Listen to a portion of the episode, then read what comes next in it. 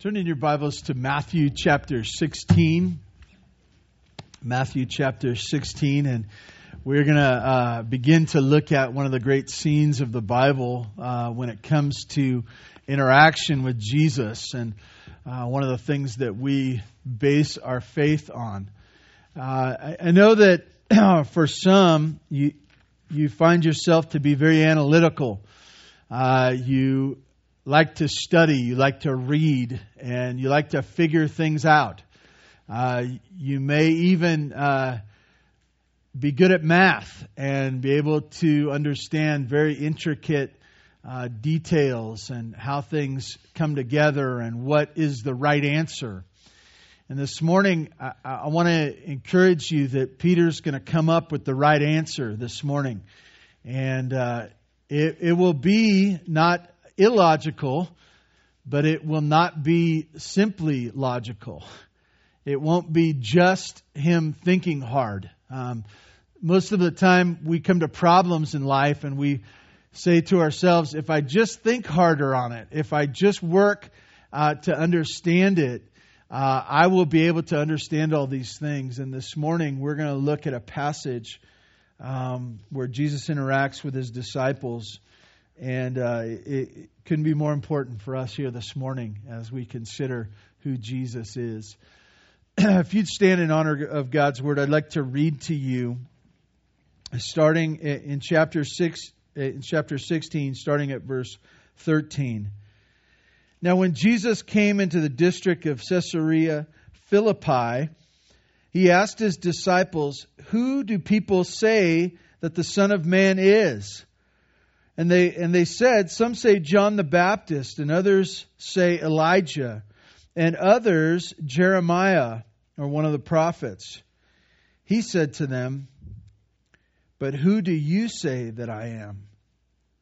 Simon Peter replied, You are the Christ, the Son of the living God. And Jesus answered him, Blessed are you, Simon Barjona for flesh and blood did not reveal this to you, but my Father who is in heaven. And I tell you, uh, I tell you, you are Peter, and on this rock I will build my church, and the gates of hell shall not prevail against it. I will give you the keys to the kingdom of heaven, and whatever you bind on earth shall be bound in heaven, and whatever you loose on earth shall be loosed in heaven. Then he strictly charged the disciples to tell no one that he was the Christ. God, I ask your blessing on our time this morning before your word. I ask that you would uh, do the work of opening hearts this morning. And I pray that we would understand who Jesus is and was. And may that not just be for an intellectual reason or as trivia, but that it would be the message that transforms us, that changes our life, that sets uh, the course of every other area in our lives. But thank you for this morning. We ask that you would do your work among us. In Jesus' name, amen. You may be seated.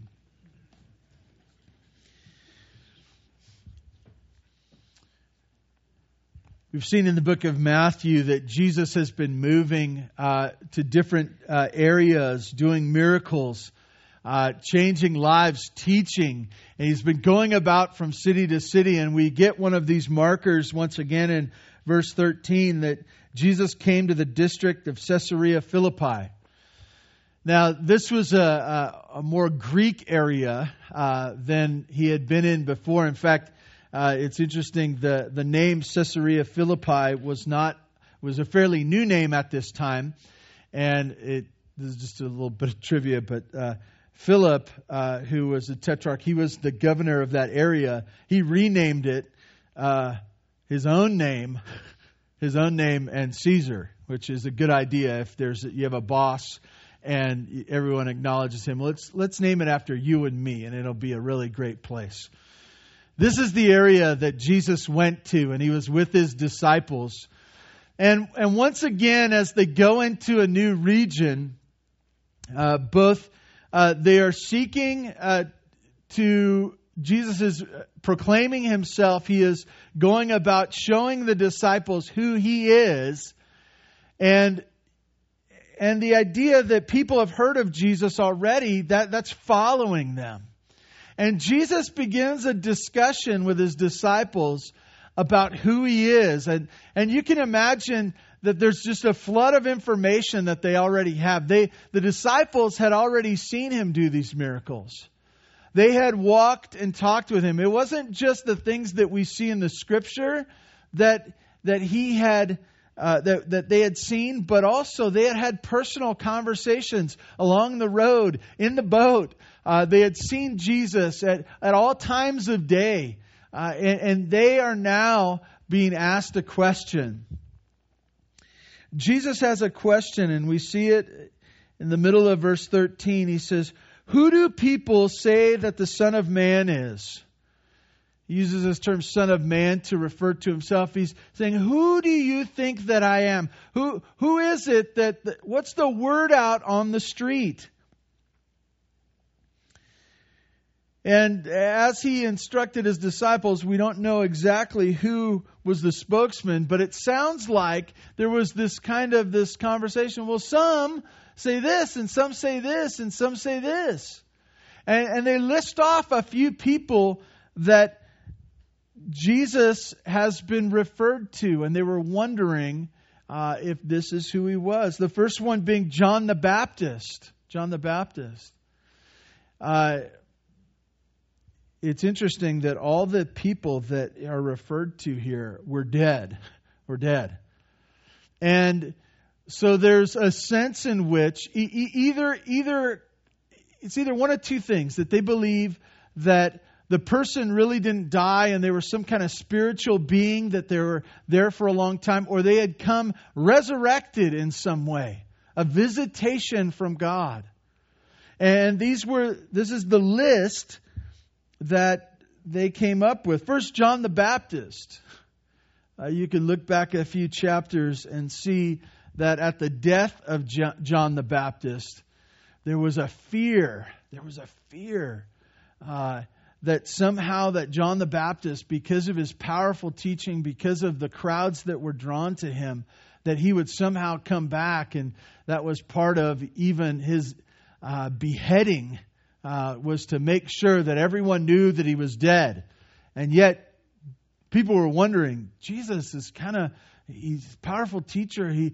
he seems to draw the crowds. Maybe he's John the Baptist reincarnated, resurrected. And so some say John the Baptist, others say Elijah, which in a lot of ways is connected with John the Baptist of the Old Testament.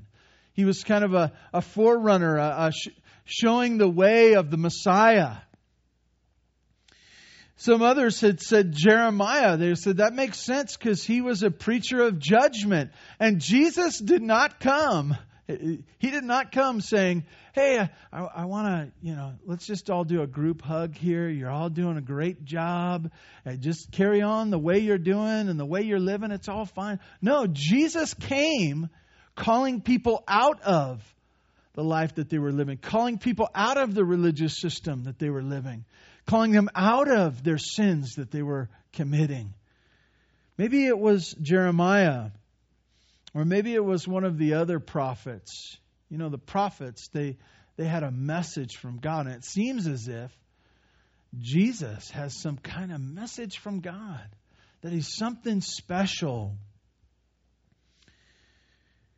So, their conclusion, if you would have pulled it all together, that he was some kind of resurrected spokesman for God.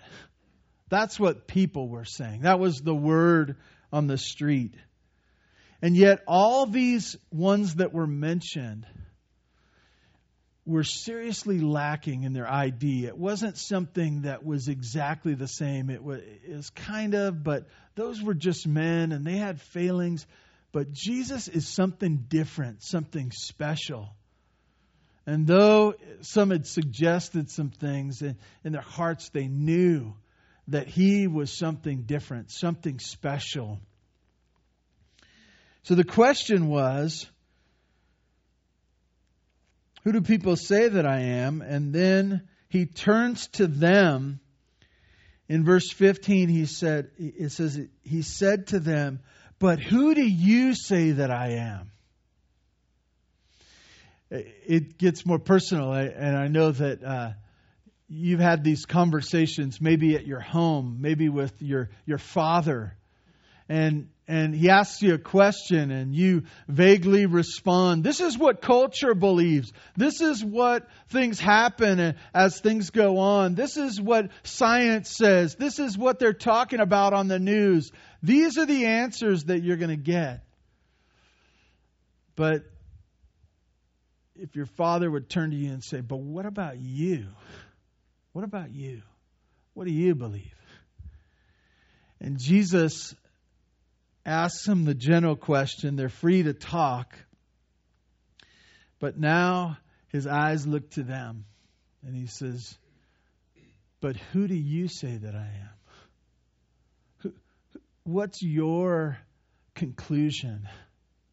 You, have walked with me. You've seen what I've done. What, what is it that you see in me? How would you describe me? What is my identification to you? As we look at this passage, we can see that this is an extremely important one for us individually, right? You know, it wasn't just a group project that the disciples were on with a group answer. It was something that they all had to answer for themselves. He asks this weighty question. He directs the question to the team, but also to the individuals.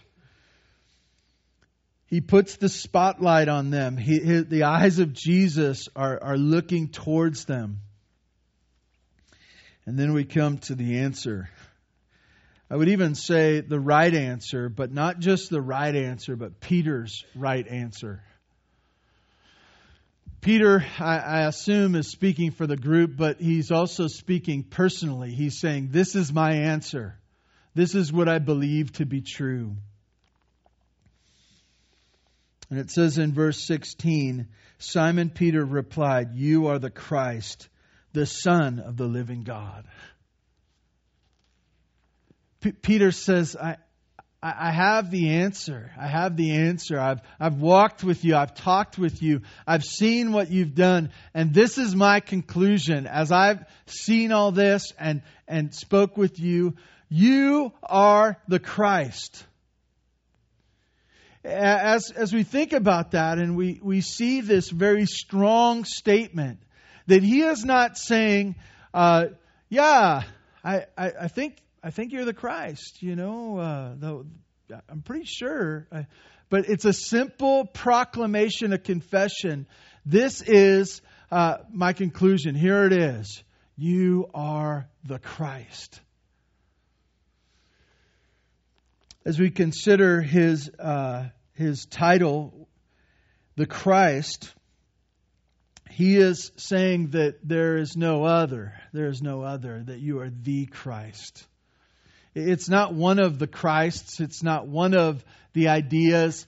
He says, Christ, and you're the one, and you're the one. So there's this singular identification.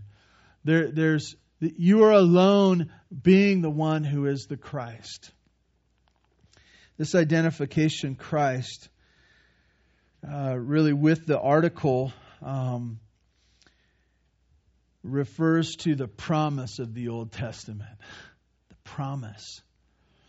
You look throughout the Old Testament, and really you look throughout the Old Testament. They are looking and waiting and wanting the anointed one to come. They, they were searching and hoping in the anointed one, the one that was going to be the Messiah, the special one, the one that was going to save them from the ills of this world. And and they were looked forward to it. They hoped in it. They, it wasn't something that they they applied it to each day, saying, Today is wrong, but the anointed one will come. Uh, the things in my life are a mess, but I, I need someone to come, the Messiah. We hope in the Messiah.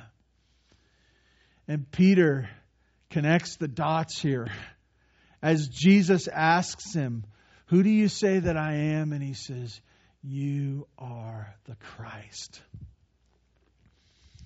As we consider this this morning,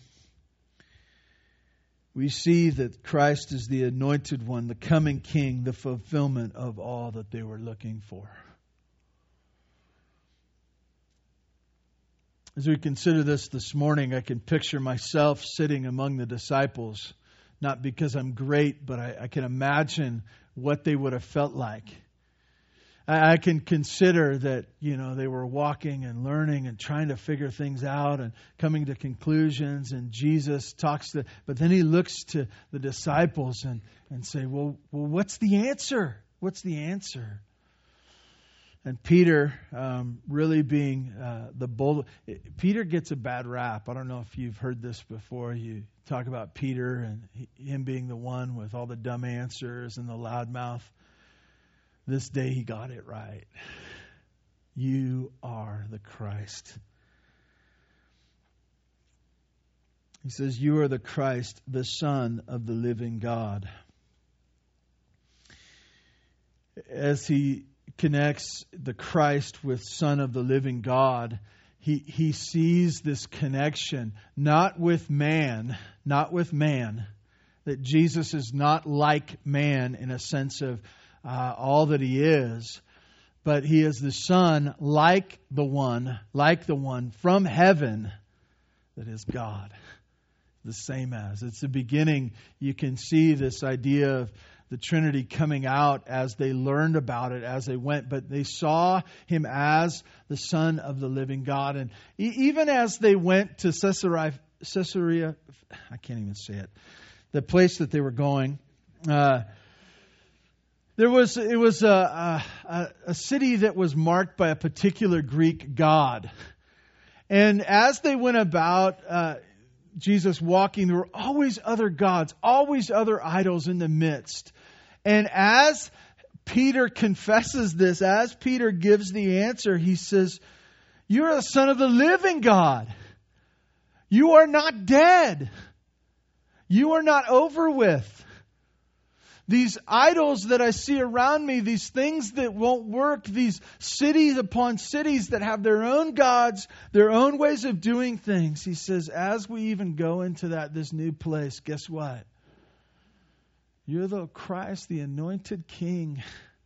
You're the Messiah, Son of the living God.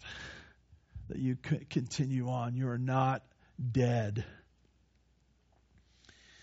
As the Son, as the Father is, so is the Son. Living God. Simon Peter gave the right answer. It was succinct. It was powerful. It was uh, an answer, that, a conclusion that he had come to. In verse 17, you see Jesus' approval of Peter's answer. Um, I don't know if you've ever been in a situation where you've been put on the spot, maybe in class, you've been called on to give an answer. And you give your answer and you're you're confident in it, but then there's that moment, right? Where you finish your answer and it's silent. And you're going, I hope they liked my answer. Jesus liked Peter's answer, he approved of Peter's answer. It says in verse 17, and Jesus answered him, Blessed are you, Simon Barjona, for flesh and blood has not revealed this to you, but my Father who is in heaven. Jesus uh, identifies Peter as Simon Bar Jonah. It's the idea of Simon, son of Jonah. It connects him with his earthly father. And it's as if he's saying, Simon, just a man, just a man, because you're connected. You have a father, and everyone has a father. It's no big deal, and you're no big deal. But Simon Bar Jonah, you uh, are blessed or happy or in, in, the right place. You, you are the one that is right uh, in what you have said. He said, For flesh and blood has not revealed this to you. Flesh and blood. This was a Jewish way of saying uh, that which a man was. All the entirety of what, what you are. All your thoughts, all your education, all your experience, all your training, all the culture that you have, all that you are. Flesh and blood had this idea that all the best that man could do, but also lacking, also coming up short. This is what man is. Um, hate to break it to you on a Sunday morning so beautiful like this. But we, at the best that we are, are lacking. We come up short all the time. Um, anyone want to stand up and tell us how you came up short this week? Yeah. Uh, we could we could service is short service. We can't spend all the time in talking about all the ways we've come up short. In all our excellence, in all our ways of uh, us doing our best. I'm going to do my best. Unfortunately, your best doesn't cut it more than we'd like to uh, talk about. And so, as Jesus is approving of Peter's confession, he says, Simon Bar Jonah, Simon, you're just like a man. You have a dad, and we know his name, and that's who you are. But you're blessed. You're right. You're happy. You're in the right spot. Why? Because flesh and blood was not how you came to this conclusion. Um, I started off our service this morning talking about how we deal with problems. Most of us are pretty smart here. Uh, we've been educated. We come from smart families and we have ingenious ways of doing things. And so you say, well, I got out the calculator and I did the math and I came up with the right answer, and that's why it's the right answer. That's not what Jesus was saying. He was saying your calculator didn't work on this one. Some of you say, well, I'm not much of a calculator guy. I'm more of a philosophy guy. I, am I'm a deep thinker. Uh, Peter wasn't necessarily known of being a deep thinker, by the way. But if he had been known, I, I want you to get this this morning that his great mind for philosophy did not come up with this right answer.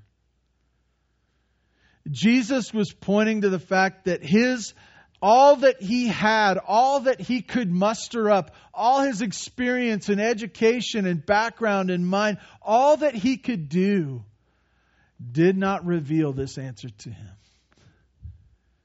It wasn't from Peter that he received this conclusion, but it was a gift of God. It was the work of the Father. It was heaven speaking to the heart of Peter. That God came down and changed Peter. Changed him away from the thoughts that he had before to now confess that Jesus is the one Christ, the one King, the one anointed one, the Messiah, the Savior. The Savior. We see that uh, Jesus says, It wasn't by your own doing, but it was the work of my Father. He gave you a holy education that you could not have get, gotten anyplace else. It was a message from heaven. So we see this, and we're kind of going to stop here this morning, and I have three landing points for you. But this will have implications. This will have implications both for Peter and the other disciples, but also for us here this morning. But this is where we start. Three landing points for you this morning, a place for us to think through as we consider this passage. The first thing I want to share with you is there is only one sufficient answer. There's only one sufficient answer. I, know that sometimes uh, you have those aggravating teachers that want to push you really hard and they, they give you multiple guess, but they give you like three answers that could be right. And for those of us who guess on tests, it's just aggravating. You're sitting there and you're going, that one's kind of right, but this one's also kind of right. And then this, but what's he get? Like, how do I figure this out? And then we are, are building up in our mind how we're going to argue our point, and we're going to say, well, I, I, thought this was right because of this, and you have to give me these points because I have a, a, a right answer that's a different answer than you have. And I just want to tell you this this morning Jesus is the only right answer, He's the only sufficient answer. Jesus, when, when He asks uh, His disciples, He wasn't saying, Give me something close. Give me your own thoughts. Make your own path, he says. he's looking for something specific, and, and Peter gave it in that he was the Christ. He was the Messiah, the anointed King, the Savior. This is who Jesus is and was. There's only one sufficient answer.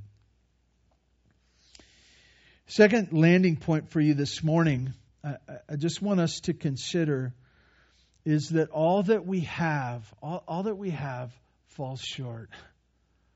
All, all that we have falls short. If, if we're depending upon all that we have, we will fall short. We will not come up with the right answer. We're not smart enough. We don't have enough resources. We, we're not educated enough. We don't have enough culture. Why? Because flesh and blood does not come up with these types of answers. It is not from us. And the third and last point for landing point for us this morning. It is a work of God that you would confess Jesus as your Savior. It's a work of God. And I want to tell you this that was true that was true in the time of Christ, and it's also true here this morning. That I don't doubt that uh, there are unbelievers here this morning, and I don't doubt that even that God is working on you here this morning. That you would come up with a rock solid faith that's found on Jesus Christ. That you would not be ones who are pushing aside and coming up with your own answers anymore but that you would confess that Jesus, the one of the Bible, is your Savior because of the work and the person that He is. The work that He has done on the cross, the resurrection that He conquered sin and death. That this is your confession. And I, I want to tell you, that's the work of God in you. It's not you just going, well, I did the math and it seems like the. No, it is logical. It, is logical. But for you to accept it, for you to embrace this as your answer, the work of God. God's working in your life this morning to bring you to the place where you would be His, that He would be your King. Please come talk to me afterwards. I'd love to share with you more. I'd love to encourage you and pray with you. Please join with me in prayer now. Father God, thank you for the gift of your word, that you allow us to get a picture of your son Jesus as he walked the face of this earth. And God, I, I thank you for recording for us Peter's confession, his uh, conclusion, and that you, as you worked in him, in that same way you can work in us now to bring us to the same conclusion to the same place where we have Jesus as our King, our Messiah. God, thank you for your patience with us this morning. Um, thank you for your work that you do in our midst. I ask that you would draw people to yourself. We thank you in Jesus' name. Amen. Thank you all for being here today. You are dismissed.